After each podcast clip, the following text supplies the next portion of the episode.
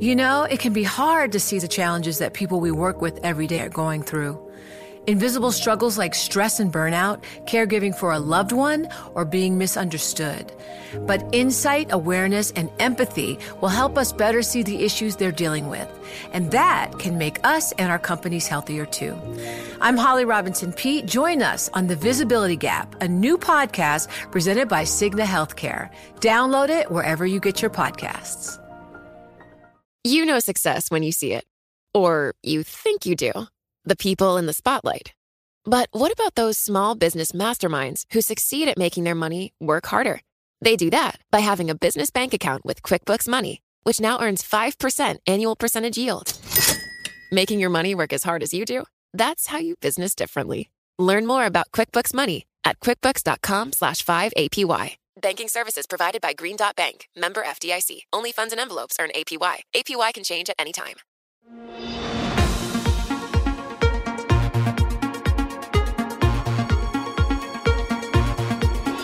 Welcome to What You Missed This Week. I'm Scarlet Fu. This new podcast has the best and most interesting interviews from the Daily Market Close show that I co anchor with Joe Weisenthal and Julia Chatterley on Bloomberg Television. What'd you miss? Our aim is to take you beyond the headlines and bring you unique perspective on the week's top stories and those that you may have missed. It's the perfect way to kick off your weekend. Earlier this week, we spoke with Pavlina Tcherneva, Associate Professor of Economics at Bard College, about a job guarantee program where every American could earn $15 per hour if they want it. Take a listen. The job guarantee is a policy that guarantees work for people who cannot find it. It's as simple as that. We can try to do all sorts of wonderful things to crank up the economy, spur growth, strengthen the public sector. This is all well and good. But at the end of the day, the economy doesn't provide full employment. It doesn't provide jobs for all uh, over the short or long run, except maybe you know by happenstance. And so, what the job guarantee essentially is, it's a public option for work. It essentially says if, if you've been looking mm. and you went to the unemployment office and you searched on monster.com and you searched and you have not been able to find a suitable employment opportunity at, at above poverty pay, this is the public option. Pavlina, how do you guarantee that this becomes actually productive work that expands the pr- productive capacity of the nation, creates things that people want, as opposed to what people would associate as make work? Yes, I mean, we don't have to reinvent the wheel. There are just so many projects that demonstrate the value of direct job creation, and we have neglected the public sector for such a long time. There are, I mean, I can list, you know, many, many jobs that are needed, uh, whether those are green jobs, whether those are care jobs, um, you know, whether we're dealing with stormwater runoff. I mean, there are many jobs that are essential, that are low skilled, that are uh, labor intensive, that need to be done, rain or shine, and uh, they can absorb people on an ongoing basis, on long run basis. So the way I envision it is we basically provide a public service employment option, and we have many programs to look to for success. Um, so I have no doubt that we can create, you know, 10 million extra jobs uh, that are useful. So my, my first question would be cost. What's the anticipated cost of this and would it be only available to those that aren't now in the workforce? Because if we're talking about $15 an hour, two weeks of paid vacation, let's say $10,000 a year benefits, $40,000 a year, we're talking about 25 to 50 million Americans that are earning less than that right now, never mind the ones that aren't in the workforce. I mean, this thing could get really out of control really quickly, Pavlina. Thanks for the question. I think the, the way to think about cost is first to, to recognize, to acknowledge that we are already paying for the enormous costs of unemployment. So this is the ba- benchmark scenario virtually every social and economic problem we can think of is related in one way or another to unemployment. So this is um, already paid for. We're expending enormous resources to deal with the fallout of unemployment, whether it is crime, incarceration, mental health problems, subsidies that we toss here and there in hope to create jobs for all, but they never quite trickle down to the very bottom of the income distribution. So this is all paid for. We've modeled this proposal, and we find that um, in with very conservative estimates, uh, we could expect to estimate uh, to um, uh, the, the, program is, is expected to be about 1 to 1.5% of GDP, but I will tell you, we have not simulated the cost savings from all of these other expenditures that I enumerated. You know, people who, you know, go back into the uh, prison system because they have not been able to find employment, people who um, are having mental and health problems uh, because of unemployment. So there are many social costs that we have not simulated, and I think if we were able to appropriately account for them all, this thing is going to be paid for completely. Uh, Pavlina, real quickly, what about the cost to private businesses that now find themselves competing with the government for labor? Yes, I mean, this is uh, you know, what we are hoping to do is to implement a structural reform in the economy as a whole that creates net new employment opportunities for the chronically unemployed. But by providing a minimum wage floor, we essentially, this program essentially serves as the effective minimum wage for the economy. So the private employers will have to respond. And that is, you know, that is an objective of the policy. We, we really don't think that uh, poverty pay private sector employment should be something the economy reproduces or sustains. So it's a matter of how you phase in the program. You know, if you phase it in over a number of years to allow firms to adjust, the way we do with the minimum wage, then uh, you know you could minimize the disruption effect on the private sector. But the ultimate goal and objective is to create a floor to all wages in the public and in the private sector that are above poverty wages. And of course, you, mentioned that term minimum wage, and I gather that part of the idea here is that by having a public sector guarantee of a job at that minimum wage, it becomes a true minimum wage rather than a minimum wage of essentially zero if you can't find a job. That's exactly right. All these minimum wage and living wage ordinances are all great that states and localities are trying to pass. But if you can't find a job, you really don't benefit from the minimum wage. Uh, if there is a public option for work, though, then uh, you know that that is the minimum that you will receive. And so, when uh, just going back to the previous question, you know, wouldn't this suck out so many of the private sector jobs that don't pay $15 an hour? My answer would be um, no, not necessarily. It depends how it is phased in, because if we do it in the appropriate, gradual way, the private sector will respond. And um, we've seen this, you know, happen with minimum wages. Private firms don't, you know, like they, they will adjust uh, over time. And so I don't expect uh, a very large influx of, of employment into the program. I, the goal is to create the employment opportunities that are missing for those who can't find them. We also spoke with Korea Society's Senior Director Stephen Noerper about the long road ahead for North and South Korea after Moon Jae in and Kim Jong un's historic meeting. Well, it's a long road ahead. That's the big catch. So it's something to be excited about, good for cautious optimism. It's something very important to the Korean people. There's a lot of enthusiasm, uh, as I've heard from Seoul today. Uh, so let's see how it plays through.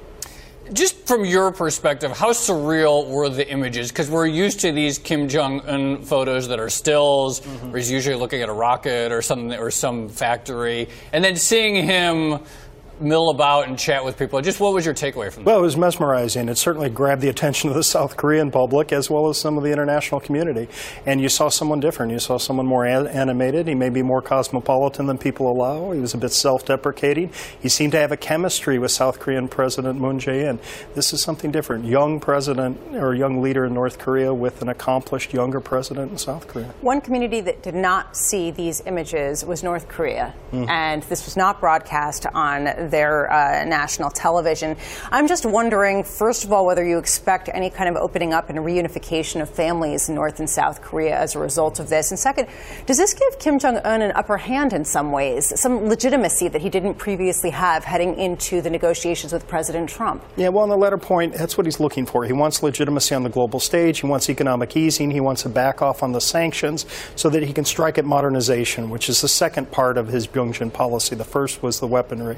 So he wants to do that to gain viability and survivability. Uh, but uh, it's, it's a new stake. He's trying to present himself in a different way than the father and the grandfather. And that's what Moon Jae-in, the South Korean president, picked up on. That's what Donald Trump was applauding today in his tweet about Korea War to end. And that's something that may be in the offing. It is a long road, but ending that war, ending that conflict, replacing the armistice with a treaty is something that at this point, with the new political will, may just happen. All right, so it's a long road ahead. What what are the next 8, 10, 20 steps that need to be taken? Who reaches out first, or is that all agreed upon at this point and it's just perfunctory? Well, all of this is still a big lead up, Scarlet, to the, the early June meeting, likely early June now, meeting between the U.S. president. But even before we get there, um, North Korea and South Korea still need to do more work as well, no? Right. So they'll continue to be in consultation. There's a tremendous amount ahead in terms of, of how you de escalate tension. So it's easing around the DMZ, it's setting up legation, it's uh, legations representation, representative offices there at the DMZ, and it's uh, preparing an exchange back. Uh, the South Korean leader will visit North Korea. So a lot of things in the offing. It's a very multifaceted process to try to strike at better confidence and a better easing of tensions. There were inter-Korean summits in 2000 and 2007. So how different and how similar is that? Oh, this is starkly different in many ways. This president learned as the chief of staff to the president who met the second time, uh, Roh Moo-hyun, and the first president, Kim Dae-jung. They were older at the time, and they were meeting with Kim Jong-il, who frankly was toward the end of his life. This is a young North Korean leader meeting with a populist South Korean president. There's a new vibe, and there's been a mind shift, north and south, among the publics. New millennial impact. Just for what it's worth, my favorite chart today pointing out that 2000, 2007 previous market peaks in case, uh, you know, believe there's ah. some symbolism there just that was my, that was You're going to continue with the uh, with the symbolism. I'm just wondering, Moon Jae-in, the South Korean leader. I'm just wondering how popular he is and how popular the moves uh, that he made today are uh, with South Korea. Yeah, so he enjoys about 70% approval rating on the summit process. It's probably actually higher today. There's a lot of enthusiasm in Korea for this today, uh, but there are opponents. There's a conservative faction, and they're older South Koreans who are concerned that there will be too much given away in this process. But Moon is responding to a general popular feeling of, hey, we'd want gradual integration. Mm-hmm. And that's where this change in mindset is coming into play. All right, so denuclearization is what everyone's aiming for here. Uh, maybe I'm jumping ahead, I probably am, but how far away are we from reunification? Oh, that, that, so that's off. And you didn't hear unif- reunification or unification spoken of just explicitly. The idea of ending the conflict, ending the war, moving to a peace regime, uh, then denuclearization, top of the U.S. chart, is something that will be a long process, multifaceted. It will be complex, much more. They've watched Libya, meaning the North Koreans, so they're distrustful. And there's a huge trust deficit there between the United States and North Korea. But with South Korea managing that part of the process and the strength of the U.S. U.S. South Korean alliance, it's something to go forward with. So, uh, a lot going on political, economic, and security fronts, and this is the beginning of a process. And if Kim Jong un and Trump meet, that's the beginning of another process. And Saeed Amen, the founder of Cuemacro, who joined us to discuss quant funds and strategies, and why there's a tendency for funds who are not quantitative in their original approach now looking at it. Talk to me about what is actually going on as far as these funds that are using and employing more quantitative strategies. It feels like a buzzword and something to talk about perhaps at times rather than actual strategy implications. Sure. Well, th- thanks for having me on the show, first of all. I think there is a tendency for funds who are maybe not traditionally quantitative in their approach to now think about systematic tools for mm. enhancing their returns. I think one aspect of it is to try and get consistency around returns as well. Um, and that could be, for example, looking at traditional quantitative factors like trend following or value strategies. Um, but also increasingly, I think there's a tendency for them to also to look outside of that area and to examine more alternative data. When you say consistency of returns, does that mean that it's less about hitting the occasional home run to make a big year and more about developing something systematic that's designed to just sort of do well in any market environment? Well, I think that's part of it. Uh, the trick, though, is to try and understand how these various factors come together. Um, so essentially, trying to diversify your returns such that hopefully it will be more consistent over time. I mean, trend following. If you're employing that kind of strategy, it has a great time at times. It has a has had a really tough time as well. So I can't imagine how that would help you smooth returns in a sense. But go on, you're going to say something. Explain. Well, I would say it's not something that you'd run in isolation. Okay. So ex- oh, I see. Yeah. Yeah. So overlay. For, so, for example, if you're already long stocks Uh, and long bonds, then trend following might be some way of diversifying your portfolio. But admittedly, it's not going to diversify on every single risk event like we had recently. Well, let's talk about the recent actions because we've seen, for example, long stock and long bond portfolios do very badly during some of these bouts of volatility, both selling off at the same time, which is a little bit unusual. And then, of course, every time we get one of these volatility spikes, there's the finger wagging and the blaming of the quants, like, oh, this is just quant driven or this is just yeah. algorithms. Help us understand it. Is there a tail wagging the dog aspect where the very where the attempts to sort of beat the market become drivers of the market? I think you could argue to some extent, but I, I, would say at this stage, the amounts of capital going into, for example, risk parity strategies or strategies that target specific levels of risk are probably not the overwhelming dominant factor in, in, markets, I would say, this time. How does that differ from any other strategy that looks at their VAR or their value at risk here and adjusts mm. it lower when volatility spikes? What's the difference when you're talking about risk parity versus traditional trading? Well, I would say there's actually a lot of similarities. So if you have a big position on and then volatility spikes, if you're a discretionary trader, then your risk management team will come to you and say, you've got to cut your yeah. positions because you've hit your VAR limit. So I think it's not just purely something that impacts quants, but it impacts traders more more broadly. It automates it. Yeah. We've certainly seen a lot of these stories where some legacy fund shop will be like, "Oh, we're gonna we're gonna get into quant now," yeah. and then you see like they went out and hired ten PhDs and they put them in a room and they're like, "All right, do your quant stuff over there and come up with something." Does that work? Like, is it that simple, or does it need to be more holistic and ingrained into yeah. the operations of the entire fund for it to be effective? Well, as, as a quant I say the first thing is we need light, so we need to sit near windows. So don't put us in the basement. Okay. don't lock you in a room. Yeah, don't lock us in the room. But I think all of it is about being interactive. So it's about quants working with portfolio managers, with traders, and it's supposed to be an interactive process. So then they kind of guide each other as opposed to the quants coming along saying do this, do that, and then trying to change everything that way. So it's supposed to be more of an iterative process, and that's that's what I would say is the most important factor when you want to bring in quants into your trading environment. What's the most important thing that you've done recently when you've been tracking the data and looking at reactions? If we combine some of the alternative data sources yeah. that you're looking at here and, and, perhaps even volatility, can you tie the two together? Yes, I did some uh, recent research looking at Bloomberg News, um, uh, basically machine readable news, trying to understand, for one thing, uh, volatility around, for example, FOMC meetings, ah. ECB meetings as well. Um, and it's actually quite interesting. If you look at the volume of news around, say, ECB or FOMC, it's actually quite correlated to short term FX volatility during those events. Right. So could be an additional factor for volatility traders to use. Thanks for listening to our podcast. A reminder to catch our program every weekday at 3:30 to 5 p.m. Eastern Time on Bloomberg Television. From What'd You Miss? This is Scarlet Fu.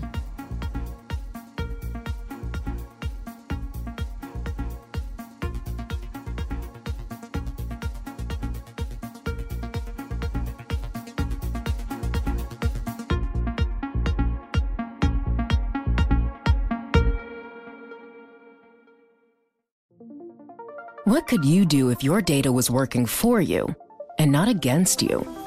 With Bloomberg delivering enterprise data directly to your systems, you get easy access to the details you want, optimized for higher level analysis, and financial data experts committed to helping you maximize your every move. Our data is made for more, so you can show the world what you're made of. Visit Bloomberg.com slash enterprise data to learn more.